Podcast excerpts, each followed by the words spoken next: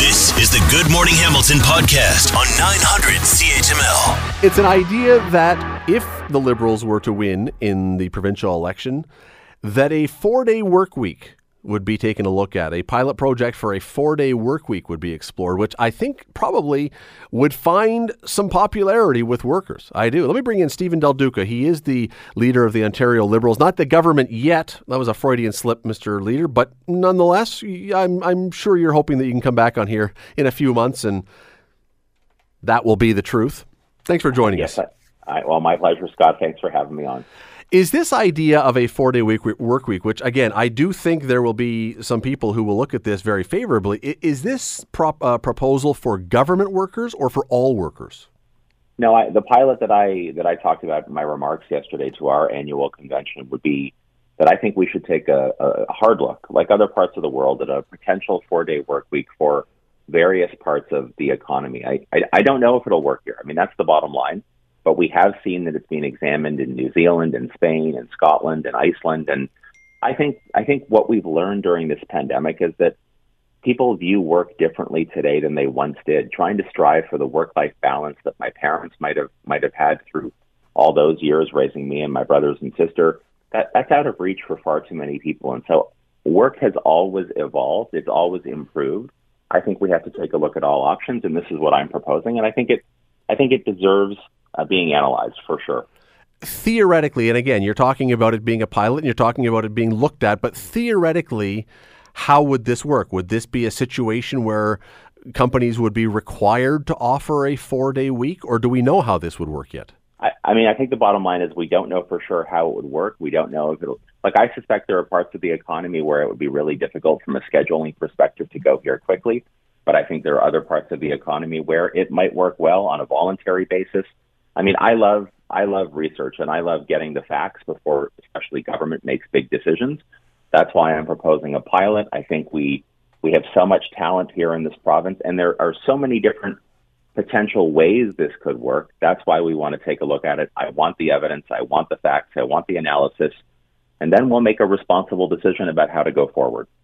Yeah, and, and, so I appreciate the clarification because one of one of the areas where I was thinking, okay, how is this going to work was, for example, with teachers. How, how do you do a four day work week with teachers in schools? That would be that would be difficult. Maybe that's one area that doesn't get done. What about though the idea that I think some people, I mean, again, I think workers, a lot of them are going to really love this idea, but what about the idea that private businesses should be allowed to operate the way that they feel best and not have the government tell them how their business should be operated? Well, there's a couple of things to keep in mind in that regard. I, I get that principle completely. Look, I'll even tell your audience that my mom many, many years ago ran her own small business in Toronto. I, I saw it firsthand. I know that it's a struggle for a lot of employers, in particular small business people. But I think there's a couple of things to keep in mind. One is through this pilot project, we may discover, and this may very well be the way that uh, future Liberal government, should we earn that chance, would go, that it should be voluntary, that it shouldn't be mandatory. I mean, there's lots of different, again, ways this might unfold. That's why I want to do the pilot so we have all the information in front of us. But let's also not forget that people people do have the opportunity to run their businesses, as you said, quote, uh, as they see fit. But we still have lots of rules and regulations in place in all kinds of different areas that business owners are required to follow. There's an Employment Standards Act. There are all kinds of rules and regulations that need to be followed, and that's that's what we all buy into to live in a civilized society. With this idea, I want to launch the pilot. If we earn the uh, opportunity to govern next year, let's launch it quickly. Let's get it out there. Let's get the information back openly, transparently, share it with the public, and then make a responsible decision about how to go forward. One of the things that seems now there are a number of countries that have tried this: uh, New Zealand, uh, yeah. Spain, uh, Iceland, and, and I was doing some reading last night. I'll be honest, I, I was not overly familiar with how all of these worked prior to hearing you make this proposal. Uh, but Iceland, for example, really interesting one because they, and it may be similar to others. They've gone to a four-day work week, or at least offered it, but workers get paid the same amount for doing fewer hours within right. those four days. Yeah. And I look at this and I go, okay, again, I again I, I can see why workers would love this, but is that something that businesses should be told they are supposed to do to pay workers for fewer hours for the same amount of money? Well, I mean, again, in the Iceland example, there are there's a couple of different ways that they did it there, a couple of different ways that they looked at it there. Um, so I've seen examples around the world where it's been the same number of hours over a week, just compressed into four days rather than five. I've seen the other example where it's actually slightly fewer hours for the same pay.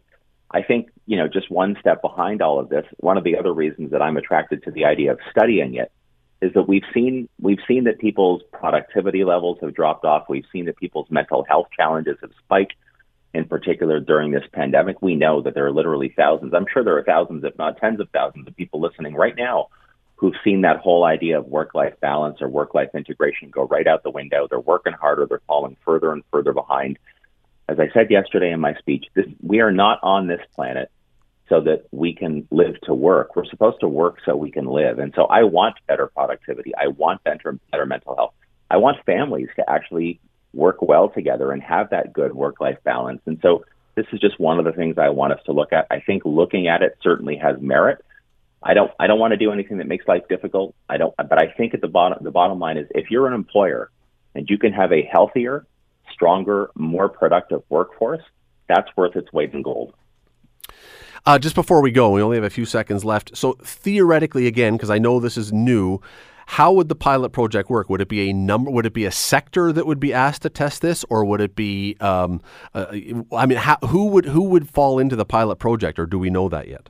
Yeah, so we don't have all of the details. I would say I'd like it to be more than one sector because I don't, you know, we have a very diverse economy in Ontario, and I don't want to suggest that what would what would work in the public sphere could work in the private sphere or vice versa. So I'd want to see different sectors uh, participate. I'd want to maybe look at a voluntary enrollment. That would be very helpful. Different regions of the province, because we know the economy is slightly different depending on where you are in the province. And so, uh, you know, I'll, I'll have more details about the specifics a little closer to the election. But I'm really excited about this. This is something that is it's bold, it's innovative, it's the it's a kind of real solution that I think people are grasping for right now. And I'm again, I'm really excited about this, Scott. I'm, I'm, glad to have the chance to talk about it.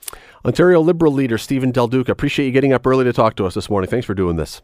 My pleasure. Thank you. Thanks for listening to the Good Morning Hamilton podcast. You can listen to the show live weekday mornings from 5:30 to 9 on 900 CHML and online at 900CHML.com.